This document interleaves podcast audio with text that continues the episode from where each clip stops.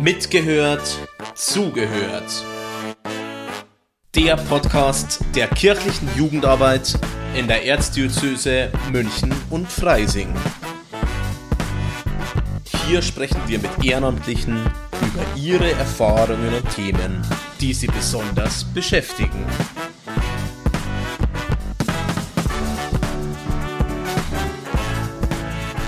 Weiße Weihnacht, die Stadezeit, das Fest der Liebe und der Familie.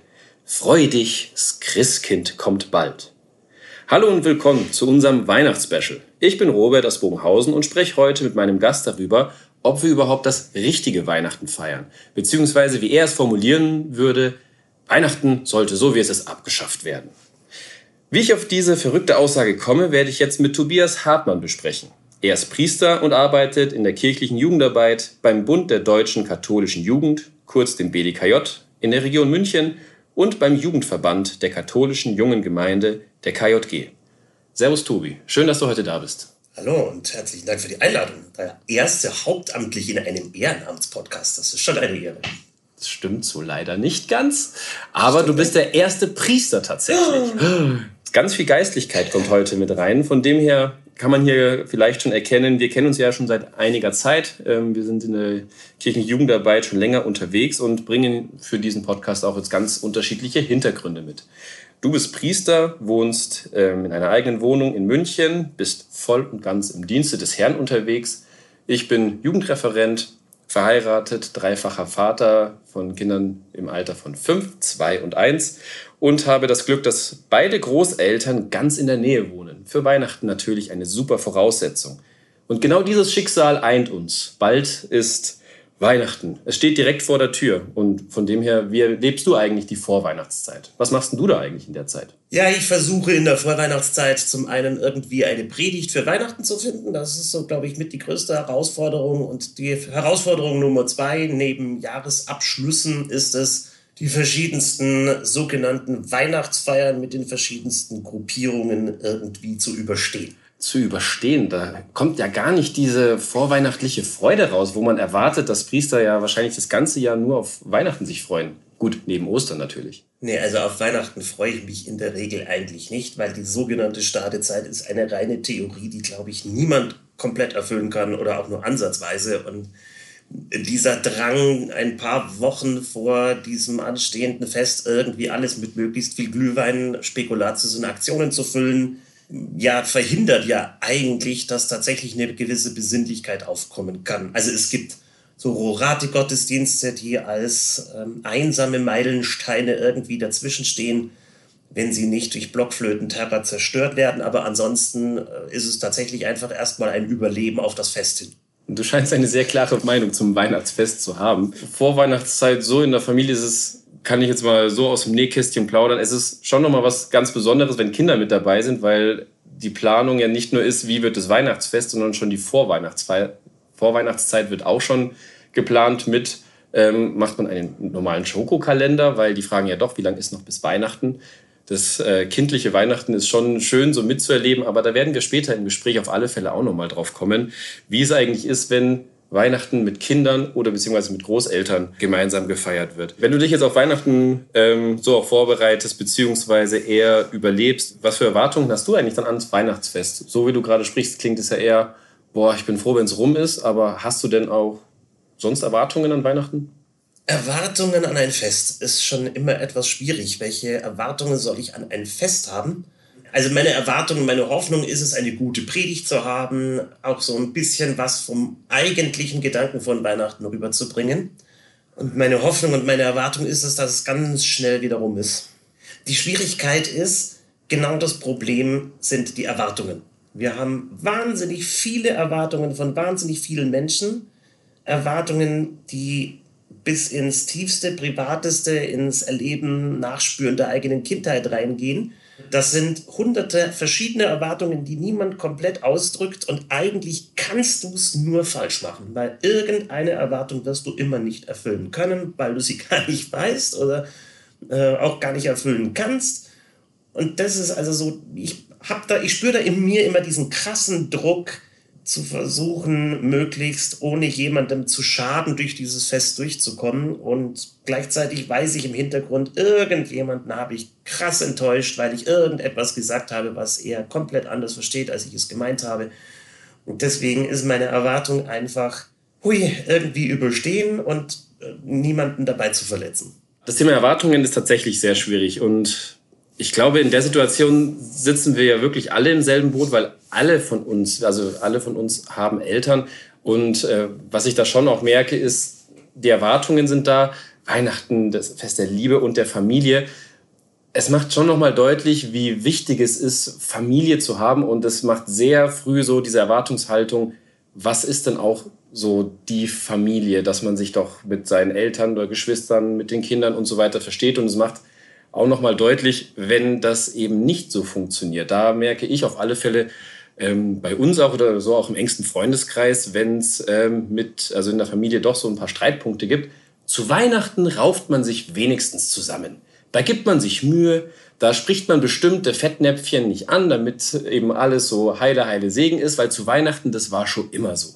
Und besonders wenn Kinder dabei sind, dann ist, das merke ich jetzt nämlich nochmal sehr stark, dass das nochmal viel mehr Show-Charakter bekommt, damit die eben diesen Zauber, den man selber als Kind irgendwie hatte, dass der irgendwie erhalten bleibt. Also ich, ich kenne das schon, also ich freue mich auch, also ähm, das Glitzern in den Augen von, von Kindern mit, mit einfach echter Vorfreude, das ist was Tolles, es ist nur schade, wenn dieser Bogen überspannt wird. Diese Erwartung, oh, ich will dich glücklich machen, jetzt grinse für mich und freue dich und oh, jetzt gib mir dieses Glitzern. Da frage ich mich auch so ein bisschen, ist das dann noch die richtige Motivation, dem anderen eine Freude zu machen? Aber dir ist gerade was in den Kopf geschossen. Und genau das ist das Kernproblem von diesem Fest. Wir haben eigentlich zwei verschiedene Weihnachtsfeste. Wir haben dieses Fest der Lichter und der Freude und des Lebkuchens von Spekulatius und Glühwein, der leuchtenden Kinderaugen und äh, das ist das eine Fest. Das ist dieses ganze auch ja im Lauf der Jahrhunderte aufgebaut und aufgebauschte, auch von den Medien und von,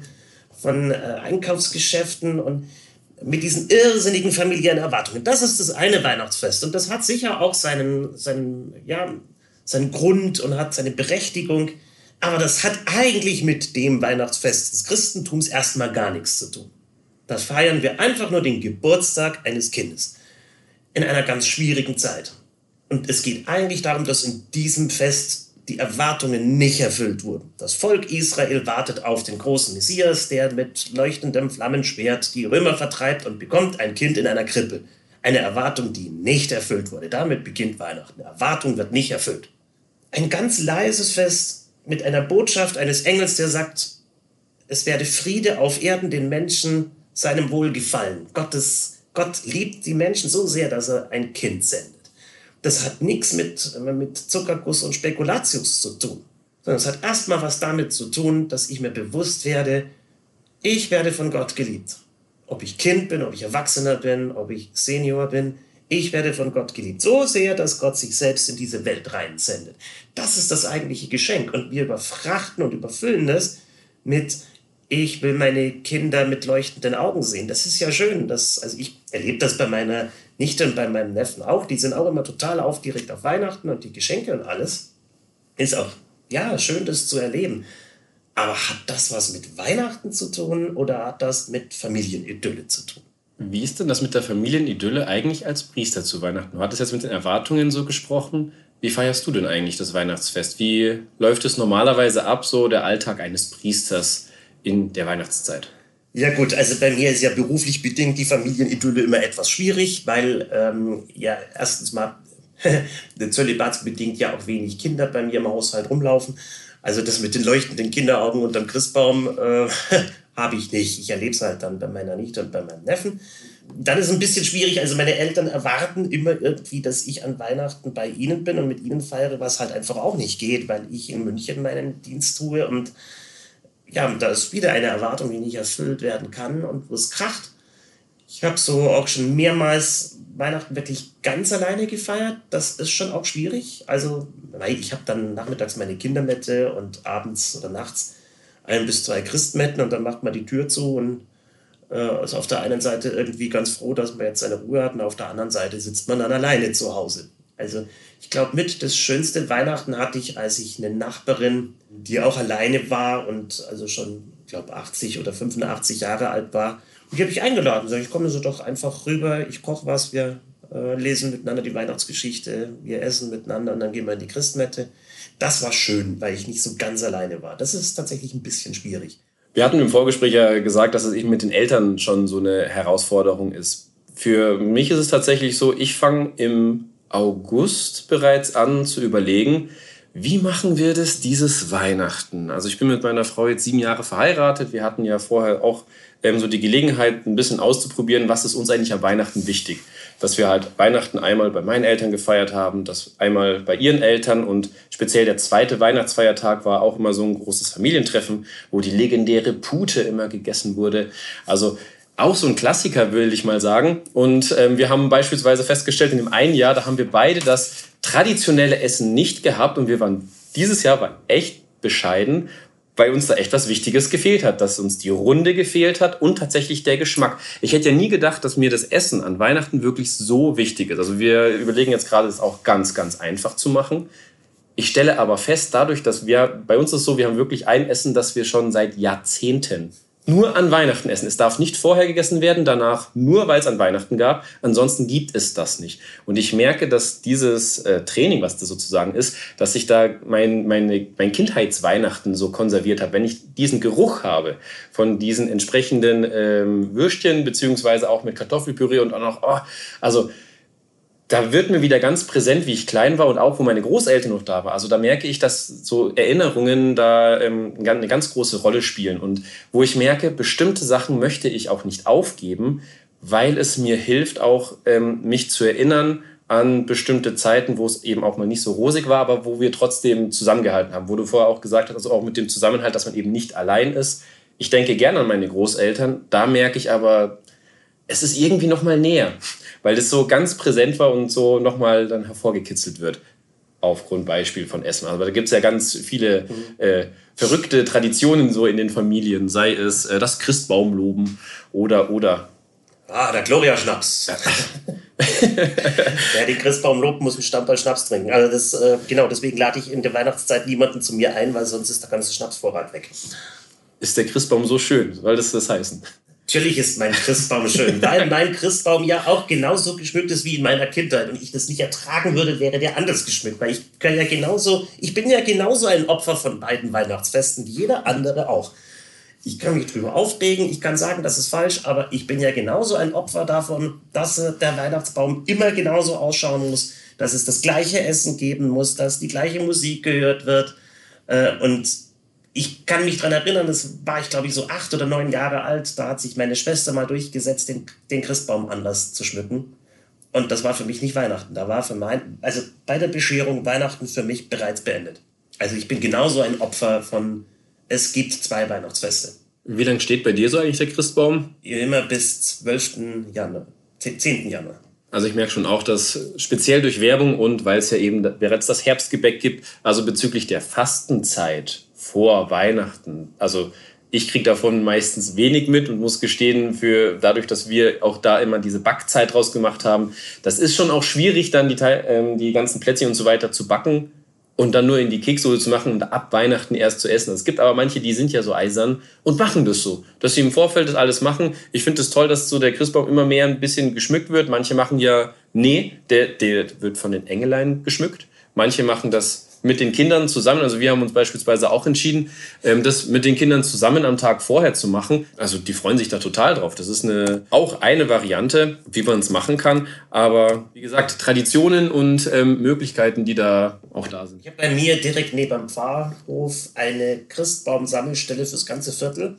Und die meisten Christbäume wandern da am 27., 28. Dezember hin, weil für die meisten Leute dann Weihnachten rum ist. Also das ist ja auch wieder das, was ich kritisiere, denn Weihnachten beginnt schon Anfang Dezember oder vielleicht sogar schon Ende November, weil dann ist Advent und dann müssen überall die Puffbeleuchtung in der Innenstadt brennen und überall Kerzchen hier und Kerzchen da und die Christbäume müssen ja auch schon alle an sein. Rathausplatz muss ja auch schon mit Beginn vom Advent äh, der Christbaum brennen. Und dann ist natürlich, ist man nach vier Wochen so heillos übersättigt und dann kommt dieses Fest und dann ist das Fest rum Und dann haben die Leute eigentlich verpasst, dass das jetzt gerade erst losgegangen ist. Leute ist halt dann am 27. alles rum. Das ist eigentlich schade. Da geht, da geht der Sinn des Festes verloren. Und ich, ich gehe da schon immer wieder in diese Diskussionen rein. Wenn ich sage, Weihnachten ist der Geburtstag von Jesus. Ich feiere doch meinen Geburtstag auch nicht vier, fünf Wochen vorher schon und sage dann an meinem Geburtstag, ah ja, jetzt ist es schon rum. Danke kann ich die Geschenke wegschmeißen. Also ich glaube, man kann sich über die Art und Weise, wie eben Weihnachten so kommerziell und so konsumlastig äh, geworden ist, ich glaube, da kann man sehr viele Details eingehen, aber wir haben jetzt schon ein paar Mal angesprochen, das richtige Weihnachten. Du hattest ja die steile These, ähm, Weihnachten sollte abgeschafft werden. Was meinst du damit? Was ist denn dann das richtige Weihnachten? Das richtige Weihnachten hat für mich sehr viel mit äh, zur Ruhe kommen zu tun, mit Nachdenken zu tun. Gott wird Mensch. Muss ich da nicht mal darüber nachdenken, was mich als Menschen ausmacht? Was mich zum Menschen macht? Sollten wir dieses Fest nicht menschlich feiern, anstatt es so überkandidelt so versuchen zu perfektionieren? Also ich hätte ganz gern mal einfach ein ruhiges Fest. Ein ruhiges Fest, wo tatsächlich das Wort Frieden im Mittelpunkt steht. Wir sagen immer das Fest des Friedens und der Familie. Ja, stellen wir auch die Familie in den Mittelpunkt. Okay, aber mal mit ein bisschen Ruhe, mit weniger Druck, mit mehr Beschaulichkeit. Verbringen wir tatsächlich Zeit miteinander, ohne sie quasi durchzustylen und durchzuplanen, weil es immer schon so war und wir jede Erwartung immer so erfüllen müssen, wie sie immer schon war. Ich hätte ganz gerne mal ein ruhiges Weihnachten eines, das Gott und den Menschen in den Blick nimmt, den Frieden in den Blick nimmt und ansonsten Erwartungen weglässt. Und ich weiß, das wird nicht klappen. Und ich weiß, das ist eigentlich nicht erfüllbar. Deswegen, ja, natürlich ist die These, wir müssten Weihnachten abschaffen. Eine steile These noch dazu für einen äh, Berufschristen wie mich. Und es ist vielleicht so ein bisschen ein Schrei nach Hilfe, aus diesem Druck des Weihnachtsfestes rauszukommen. Und ich liebe Weihnachten schon. Aber ich habe immer das Gefühl, eigentlich können wir alle mit dem Fest, wie wir es jetzt vor uns haben, nur scheitern. Und Weihnachten ist für mich eigentlich ein Fest des Erfolgs. Damit beginnt die Erfolgsgeschichte des Christentums. Mit einem ganz kleinen Fest, in einem kleinen Dorf am Rande der Welt, in einem Stall oder einer Höhle, in einer Krippe, mit einem kleinen Kind, mit dem Gott uns einfach nur gezeigt hat, dass er mit uns Menschen noch längst nicht fertig ist. Ich habe so einen Eindruck, als wäre deine Predigt für dieses Jahr quasi schon geschrieben. Ich habe mal irgendwann beschlossen, ich schreibe meine Weihnachtspredigt, um weniger Stress zu haben im September, Oktober. Und ich habe sie dann am 22. Dezember weggeworfen und habe einfach eine neue geschrieben. Also sie ist noch nicht formuliert. Aber das ist tatsächlich, das ist für mich das einzig wirklich Schöne an der Adventszeit, neben Rorati-Gottesdiensten, die ich schon sehr gerne mag dass vier Wochen lang die Weihnachtspredigt langsam entsteht. Und ich schreibe meine Weihnachtspredigt und das klingt jetzt sehr verrückt und meine Mitbrüder, die das vielleicht hören, mögen es mir verzeihen. Meine Weihnachtspredigt entsteht am 24. Vormittags. Und das ist schlecht, weil? Weil es wahnsinnig stressig ist. Also ich bin ja jemand, der normalerweise schon gerne ein bisschen strukturierter ist. Man kann sich auf dieses Fest vorbereiten, finde ich, ja. Aber du kannst an Weihnachten nur eintauchen. Und ich beginne am 24. vormittags in dieses Fest einzutauchen. Und deswegen geht die Predigt nicht früher. Ich merke für mich selber schon auch, äh, besonders jetzt die Tage vor Weihnachten, speziell was Kirchenbesuche und so weiter angeht, mit welchem Gedanken gehe ich dahin? Also es ist ja einmal eine zeitliche Herausforderung, das überhaupt in den gesamten Ablauf irgendwie sinnvoll einzubetten. Zum anderen ist es ja so, ich gehe dahin und gehe ich da als Konsument hin oder bin ich dann wirklich da? Was nochmal besonders herausfordernd wird, weil ausgerechnet an Weihnachten sind natürlich dann die Sitzplätze gut besucht. Wie geht es denn eigentlich dann dir so, weil du jetzt sagst, du äh, bereitest die Predigt am 24. quasi direkt vor, macht es für dich einen Unterschied, dass du weißt, es sind auch Menschen da, die eben aus Tradition immer an Weihnachten in die Kirche gehen, aber ansonsten mit diesem Angebot weniger anfangen können. Verändert es das, die Vorbereitung? Also ich versuche schon in meiner Predigt immer etwas Besonderes zu machen, ähm, weil ich nicht die 0815 Weihnachtsbotschaft transportieren will, äh, sondern ich, ich möchte immer einen Aspekt rausgreifen, der etwas mit der Lebenswelt der Menschen mit Weihnachten zu tun hat. Und vielleicht, weil die Erwartungen auf dieses Fest und die Erwartungen der Leute so hoch sind, gebe ich mir an Weihnachten sogar noch mal etwas mehr Mühe. Und ja, wir kennen uns schon eine Zeit lang. Du weißt, dass ich durchaus einen gewissen Fable dafür habe, das Unerwartete in eine Predigt zu packen. Und das versuche ich eben auch immer an Weihnachten zu tun. Und das, ja gut, da mache ich mir natürlich meinen eigenen Druck und habe meine eigenen Erwartungen. Und ich denke mir aber immer, das ist so meine Fantasie, dann geht jemand sehr regelmäßig, sprich einmal im Jahr in die Kirche an Weihnachten und bekommt da einen guten Gedanken mit. Und wenn ich Glück habe, sagt er, oh, das war so gut, da gehe ich nochmal hin, vielleicht auch außerhalb von Weihnachten. Und ansonsten muss der Gedanke so gut sein, dass er ein Jahr lang trägt damit der nächstes Jahr, äh, wenn er wiederkommt, noch nicht ausgehungert ist. Das ist so nicht leicht zu erfüllen. Äh, deswegen dauert es wahrscheinlich auch so lange, bis die Predigt endlich mal fertig ist. Aber im Grunde geht es mir darum. Ich bekomme jetzt schon ein bisschen Nackenstarre, weil die Messlatte so weit oben liegt, wenn, so wie du es gerade beschrieben hast. Ja, frag mal mich, ne? Ich muss die Messlatte ja erfüllen. es ist doch so, wir geben uns alle so viel Mühe. Wenn uns klar ist, es geht nur darum, ja, diese Erwartungen, diesen Druck, den wir uns unnötigerweise machen, dass wir das ja runtersetzen. Wie kommen wir aus der Misere raus? Weil du hast es ja auch schon gesagt, das ist ja auch so ein bisschen Hilferuf, so, ah, wie, wie kann man das wieder verändern? Knall auf Fall rauskommen wird nicht klappen. Dafür haben wir ja auch zu viel Erwartungen. Man könnte zum Beispiel damit anfangen, mal das Unerwartete zu tun. Also ich sag's mal so, alle meine Freunde und die Leute in der Familie zu beschenken, das ist ja einfach ist vielleicht nicht billig im Konsumbereich, aber es ist jetzt moralisch mal billig zu sagen, ich beschenke die Leute, die mich auch beschenken. Aber tu doch mal das Unerwartete. Mach doch mal unter Umständen was total krasses. Beschenk mal irgendeinen komplett fremden Menschen nach der Christmette. Irgendeinen, den du triffst draußen. Drück ihm irgendein kleines Geschenk in die Hand, lächle ihn an und sag, ich wünsche dir frohe Weihnachten. Guck, was passiert. Vielleicht entdecken wir so den Sinn von Weihnachten wieder mehr, wenn wir es aus dem Konsumhaltungsbereich Erwartungen zu erfüllen, in den ich mache den Geschenkcharakter dieses Festes wieder deutlich Bereich übertragen. Jesus Christus, das unerwartete Geschenk Gottes, vielleicht ein unerwartetes Geschenk von mir an einen Menschen. In meinem ganz persönlichen Fall ist es tatsächlich so, dass mir dieser äh, Menschenauflauf ähm, an diesem Tag zu viel in der Kirche ist. Ich bin schon eine ganze Weile nicht mehr in der Christmette gewesen tatsächlich. Bei mir ist wichtig war dann eben in der Familie zu sein, dass das läuft. Jetzt, wo die Kinder eben da sind, ist es für uns aber auch wichtig, dass die Gemeindeleben auch zu diesen Hochfesten auf alle Fälle erleben, sodass die Kindermette auf alle Fälle besucht wird. Aber nachts eben nochmal rausgehen, da ähm, rede ich mich ehrlicherweise darauf hinaus, ja, nee, also das mit den Kindern, das ist herausfordernd und dann ist ja so viel aufzuräumen und hm.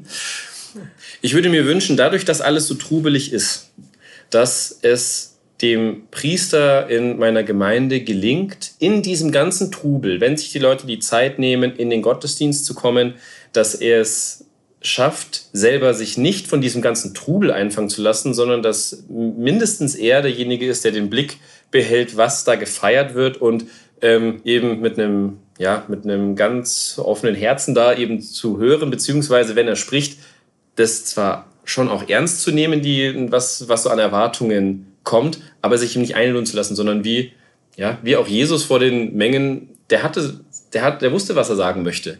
Der hat sich dann nicht catchen lassen von irgendwelchen ähm, Wellen und so weiter, weil jetzt alle was Bestimmtes von ihm hören wollten. Nö, er hat für sich klar gewusst, was ist die Botschaft und dadurch, dass es sein eigener Geburtstag ist, also ist es schon schwierig, als Priester stellvertretend die Rede für Jesus quasi zu halten.